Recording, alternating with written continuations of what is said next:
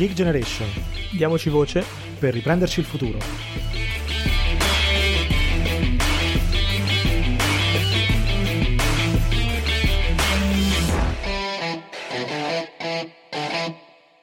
Bentornati su The Geek Generation, il podcast in cui cerchiamo di raccontare una generazione, anzi due, con tutti i loro problemi, sogni, speranze e peculiarità. E oggi io sono qui come al solito con Mario. Ciao Mario. Ciao a tutti che ci presenta un ospite che insomma ci accompagnerà per un po' di tempo in una nuova rubrica. Esattamente, siamo a un altro nuovo inizio per il nostro podcast, una nuova rubrica molto interessante che tratterà eh, di quelle che sono le seconde generazioni di immigrati in Italia, quindi un tema molto importante secondo noi e di cui si parla magari anche tanto nel dibattito, ma molto male, eh, in modo molto superficiale e senza approfondire davvero eh, insomma, gli argomenti e le tematiche. Quindi noi invece vogliamo farlo con chi davvero questo argomento lo vive e lo conosce molto bene e quindi la presento molto rapidamente. Lei si, lei si chiama Safai Saber, sarà appunto la nostra curatrice di questa nuova rubrica e lasciate la parola a Safa per presentarti ancora meglio. Grazie. Grazie mille, grazie Riccardo, grazie Mario. Ciao a chi ci sta ascoltando. Io sono Safa, ho 24 anni, uh, vivo a Milano e sono nata e cresciuta nelle Marche e ho origini marocchine, quindi faccio parte della cosiddetta seconda generazione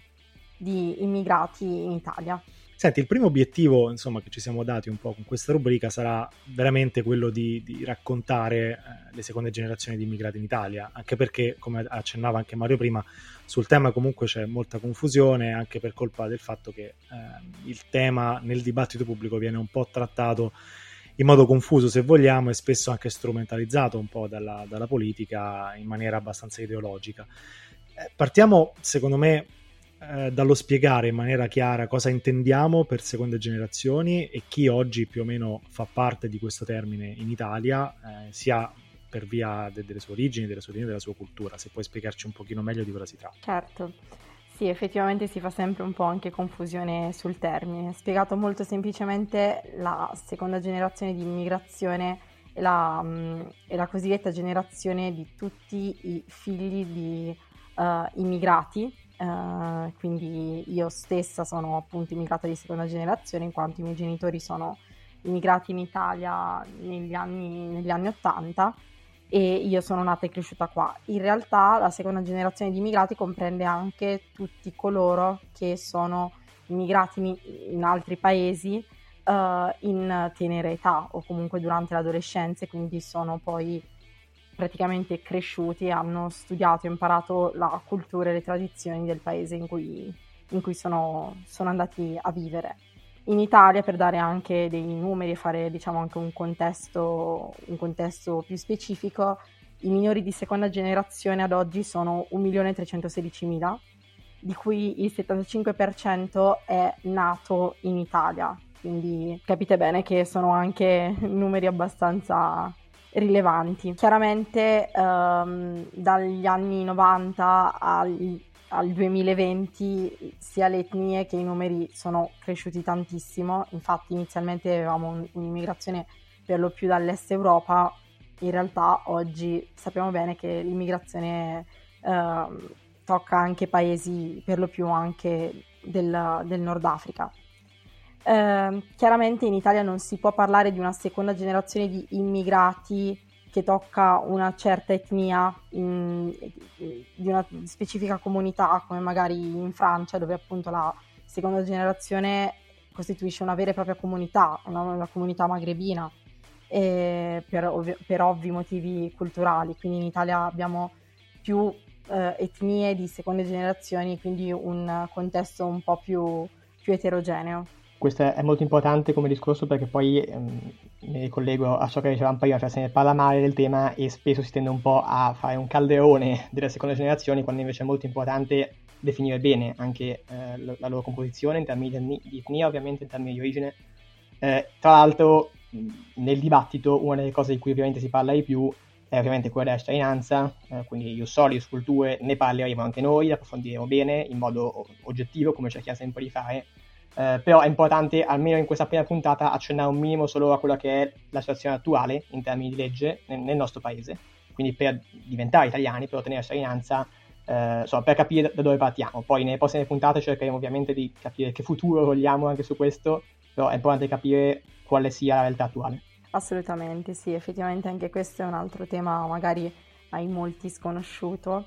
e io comunque essendoci passato mio papà eh, conosco un po', un po', la legge. E, mm, e quindi in Italia per, mm, come, come, sapete la, non esiste la cittadinanza di suolo ma abbiamo soltanto la cittadinanza di sangue. Per cui anch'io quando sono, pur essendo nata e cresciuta in Italia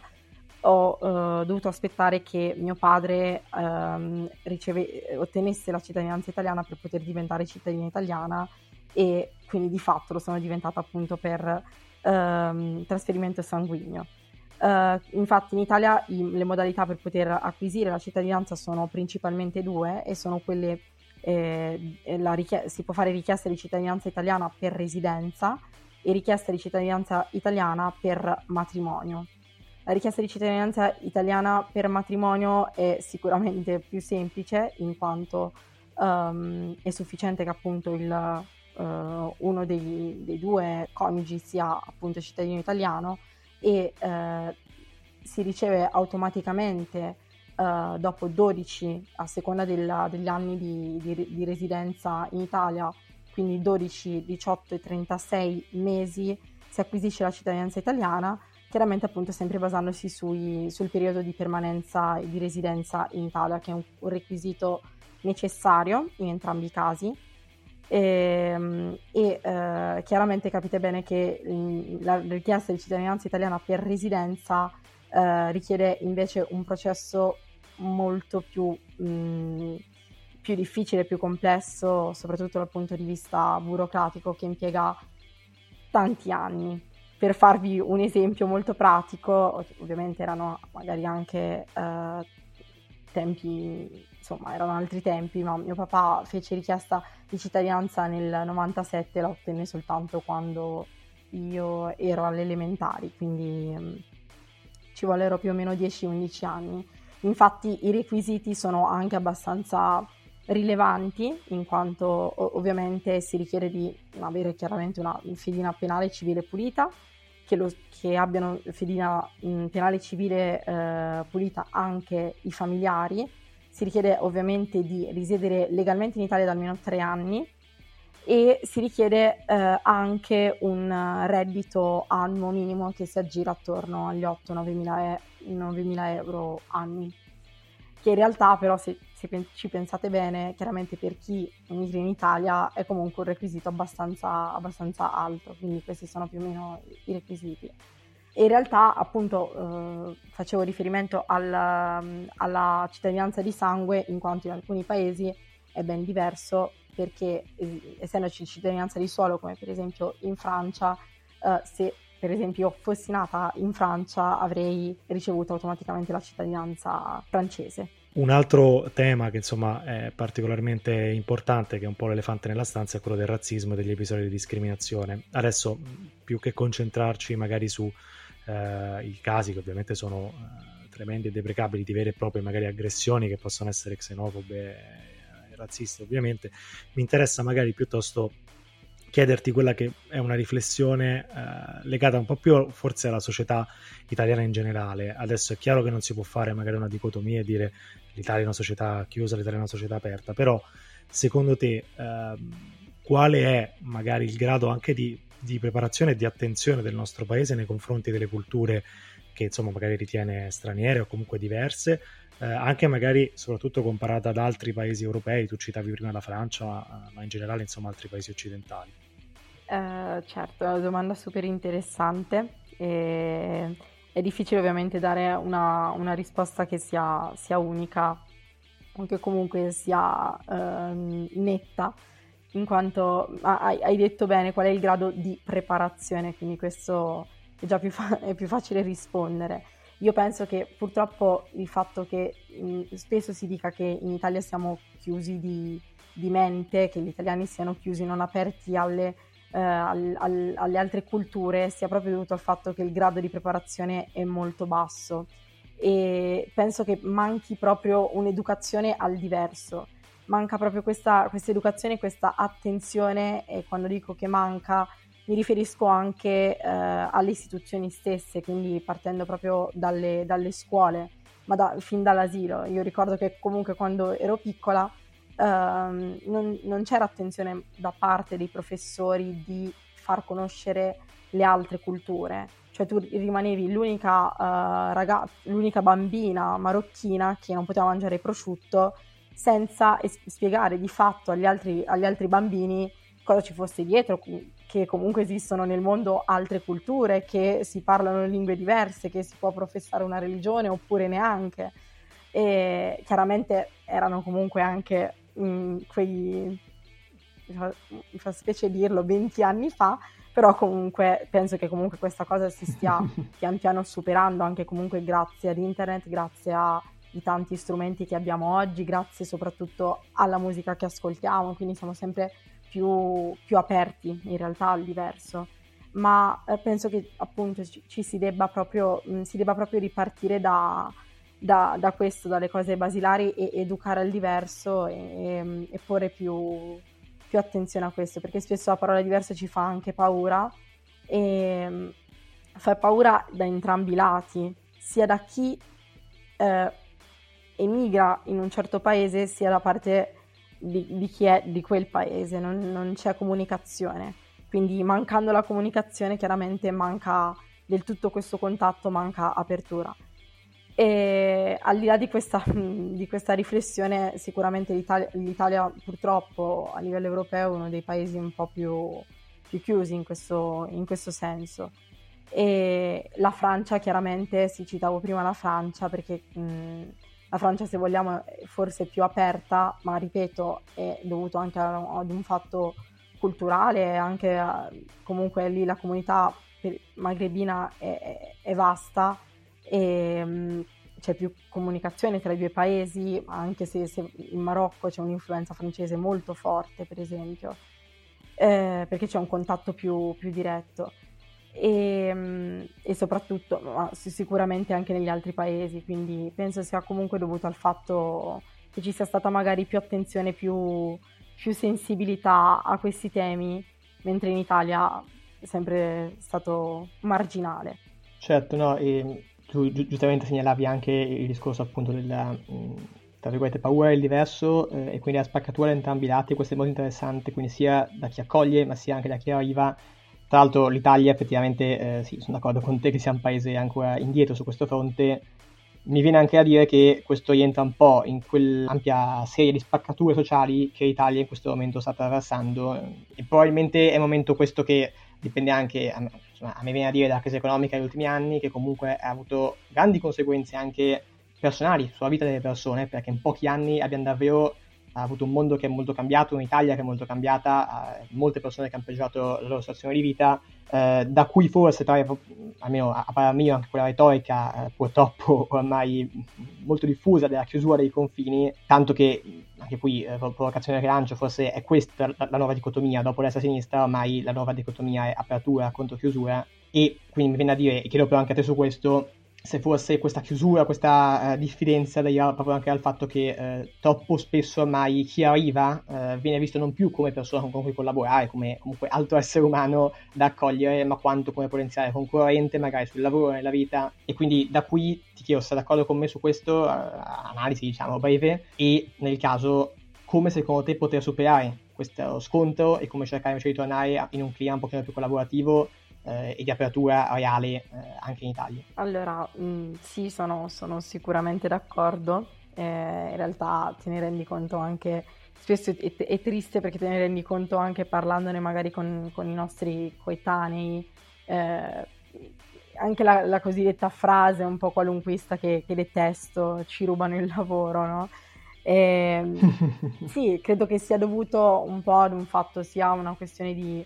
eh, in realtà insicurezza, nel senso che comunque ci si rende magari anche conto di non avere determinate competenze rispetto, rispetto ad altri. E in realtà sia sempre questa, questo mito del, del, diverso che si è radicato negli anni è diventato sempre più forte. Sicuramente qua gioca un ruolo fondamentale anche, giocano un ruolo fondamentale anche le, le istituzioni e la politica stessa perché se chiaramente ci, ci insegnano, comunque ci ripetono uh, spesso che dobbiamo preservare il nostro essere italiani, che il nostro lavoro deve essere italiano, che i, nostri, che i posti devono essere solo per noi italiani, dopo un po' chiaramente inizi a, ad entrare in questa, in questa, mentalità che chiaramente è difficile anche da, da sradicare, eh, soprattutto per le generazioni anche un po' più, insomma, più, più, più vecchie. E, e, quindi un po' sì c'è, questa, c'è questo timore del, del diverso. E, ehm, in realtà però io sono abbastanza positiva su questo, nel senso che credo che è sicuramente superabile e che in realtà lo stiamo già superando, perché comunque uh, il mondo che viviamo oggi è un mondo sempre più internazionale, un mondo in cui davvero le barriere culturali si stanno sempre più abbattendo e dove in realtà il diverso sta diventando anche un qualcosa di, um, di, di bello, di alternativo, di cool, passatemi il termine, eh, lo sta diventando sotto tanti punti di vista, quindi in realtà sono abbastanza positiva, positiva su questo. Chiaramente ehm, questo come sempre io ne do merito sempre in realtà anche al, ai nostri ai mezzi di, di, comunicazione che abbiamo oggi che in realtà prima chiaramente non c'erano e mh, non so se questo timore del, del diverso comunque di persone cioè di altri che, che, vengono in Italia a lavorare in Italia a cercare opportunità eh, non so se persisterà questo, questo timore. In realtà io sono sempre molto positiva e ottimista e credo tanto nella nostra generazione nelle future generazioni in cui veramente uh, vivremo in un paese in cui mh, mm, bisognerà vedere mh, mm, persone che vengono nel nostro paese come un, uh, qualcuno che arricchisce il nostro paese, non che ruba a noi delle opportunità. Quindi spero e, e in realtà mh, mm, vedo sempre più segnali positivi in questo, in questo senso. E, ehm, ma questo in realtà lo notiamo anche soprattutto nel settore magari artistico, eh, che influenze di, da diversi paesi non fanno altro che arricchire la, la, la musica, musica, italiana, ma comunque anche in altri, in altri ambiti, quindi sono abbastanza positiva su questo. Senti, um, in quest'ottica, diciamo, um, quello che vorrei anche chiederti, secondo te uh, la scuola, che insomma si, si parla tanto uh, spesso, per esempio, dello, sculture, insomma, di recente si è, si è, abbastanza dibattuto, non ti chiedo ovviamente un parere, diciamo, esterno su questo, perché ovviamente il tema è complesso, però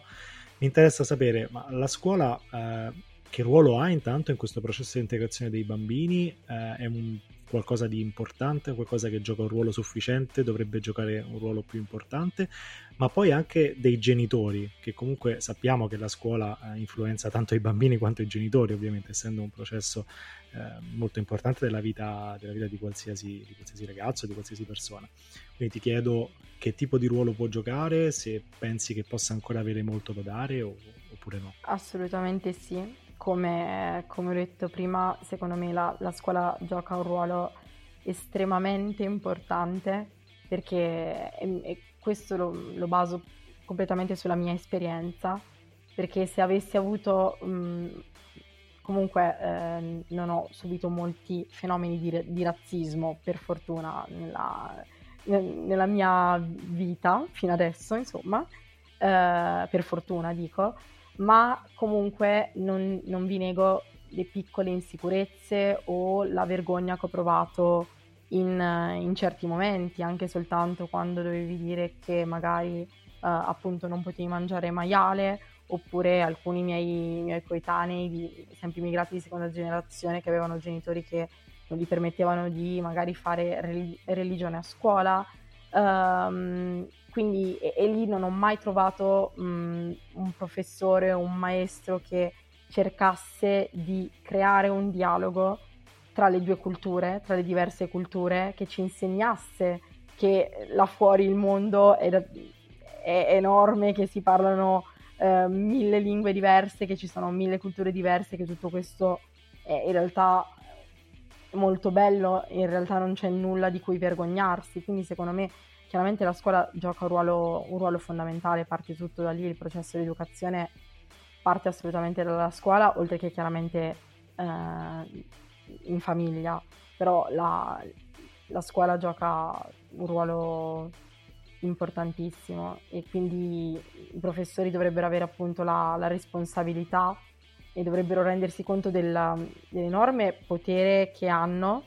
ehm, e di sfruttarlo al meglio e di, di sicuramente fare molto di più per, per, poter prevenire fenomeni di razzismo e, e per poter insomma rompere queste, queste barriere perché se, fosse, se, se, il lavoro partisse davvero da lì, eh, secondo me riusciremmo a prevenire davvero tante cose. Quindi è certo. fondamentale. Sì, so, sono molto d'accordo, effettivamente sì, alla fine eh, la scuola in particolare, quella, quella, primaria e quindi nei primi anni è eh, senz'altro un luogo in cui insomma, si, do- si, dovrebbero quantomeno abbattere le disuguaglianze peggiori eh, e quindi apparire anche appunto eh, in, in questo senso eh, all'abbattimento di queste barriere. D'altra parte tu anche ne parlavi, c'è poi tutto un altro ragionamento che è quello culturale e artistico, che sono d'accordo con te, eh, anch'io credo sia molto importante. Eh, è interessante in questo senso il fenomeno, e, e chiedo anche a te quindi su questo, eh, di quegli artisti che eh, anche in Italia stanno, appartengono alle seconde generazioni, ma eh, sono ovviamente considerati, cioè, sono italiani a, a tutti gli effetti e anzi eh, hanno un successo enorme in questo paese Uh, il primo che mi viene in mente è, è probabilmente Gali, quindi, uh, che è nato uh, nel quartiere popolare milanese di Baggio da genitori tunisini, in infanzia travagliata ovviamente, ma poi adesso è un'icona delle seconde generazioni italiane ed è un'icona per tutti i giovani italiani. E quindi io chiedo a te quale secondo te può essere il ruolo di queste persone, di queste figure, se può essere un ruolo forte nel far capire che poi alla fine eh, le seconde generazioni, chi arriva non è uh, un marziano, ma anzi uh, può diventare un grande artista e influenzare tanti giovani, o se invece, e qui lancio magari anche una mia provocazione, io rischio che queste figure rimangano un po' percepite come lontane, perché poi comunque sì, Gali ha avuto poi un'infanzia travagliata, ma adesso è un grande artista, famoso, senz'altro, insomma, le risorse non gli mancano, quindi si rischia un po' che venga percepito come troppo lontano per davvero poter influenzare certi ambiti, quindi chiedo a te su questo. Mm-hmm. No, domanda, domanda interessante. E, um, io um, in realtà penso che um, abbiamo bisogno di tanti, tantissimi cali oggi come oggi. E, e, che in realtà, secondo me, in realtà proprio con Gali abbiamo avuto eh, un po' questo merito, suo merito di, perché secondo me è una persona molto umile eh, o, o perlomeno come si pone con le persone, è, una, è molto umile e in realtà anche il mondo Instagram rende un po' anche gli influencer, le persone famose anche un po' magari più alcuni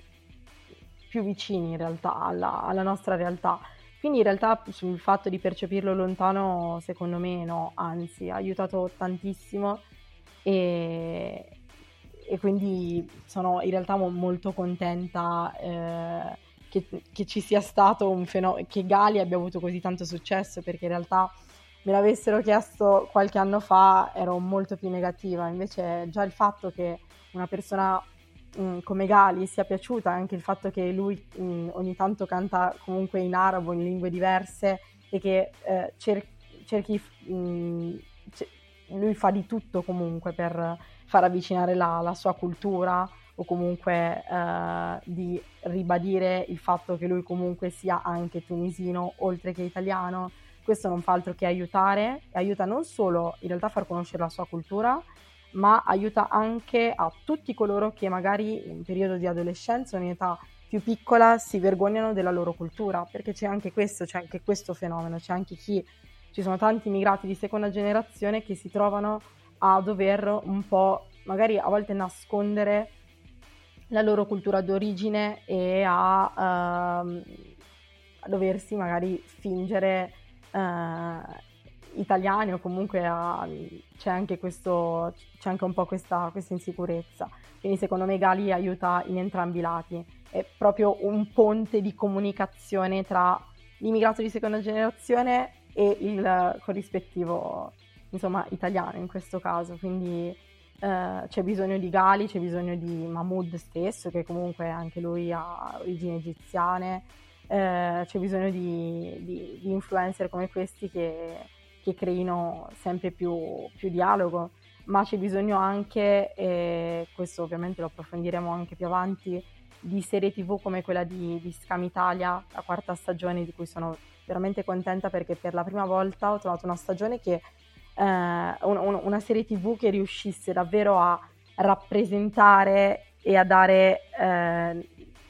a dare veramente voce a chi magari come la protagonista sana, immigrata di seconda generazione, con il velo, l'unica ragazza con il velo nella sua scuola, eh, comunque perso- ragazze che vivono questa condizione quotidianamente, finalmente una stagione che riesce a dar voce a tutto questo e riesce a farlo benissimo e ne dà assolutamente riesce a dare un disegno assolutamente reale, quindi c'è bisogno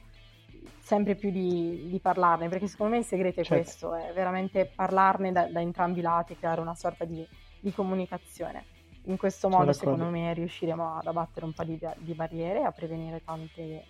tanti fenomeni di, razzismo, questo caso. Certo. È anche un po' il concetto della, della visibilità che ci ricorda anche Samuele no? nell'altra nostra rubrica, visibilità esatto. e comunicazione, che è assolutamente fondamentale. Comunicazione che insomma cerchiamo in qualche modo di, di aiutare anche noi e sono certo che nel proseguo di questa rubrica avremo più di un'occasione per far emergere insomma tante cose poco conosciute che però meritano assolutamente di trovare un piccolo palcoscenico e una piccola voce. Safai, io ti ringrazio molto per, per, questa prima puntata, è stato veramente stimolante e insomma avremo sicuramente occasione per, per riapprofondire gli altri temi. Assolutamente. Nel frattempo io vi ringrazio, vi ricordo di seguirci sui nostri social, in particolare la pagina Instagram, eh, su tutte le piattaforme di podcasting, in particolare Apple Podcast e Spotify. Se ci seguite su Apple Podcast lasciateci anche una recensione per aiutarci a crescere. Uh, fateci sapere anche voi cosa ne pensate sul tema, raccontateci le vostre esperienze, se avete anche esperienze insomma, particolarmente difficili o anche particolarmente belle che volete farci sapere, che pensate che sia giusto far emergere, raccontatecele, mandatecele anche in forma anonima, come ci è già capitato in passato, siamo più che felici di, di darvi voce. Quindi io vi ricordo con una piccola comunicazione di servizio che giovedì prossimo la puntata non andrà in onda, ci prendiamo una settimana di pausa, ma ci ritroveremo eh, la settimana successiva più pronti che mai. Quindi vi saluto eh, e ricordatevi, diamoci voce per il paese futuro.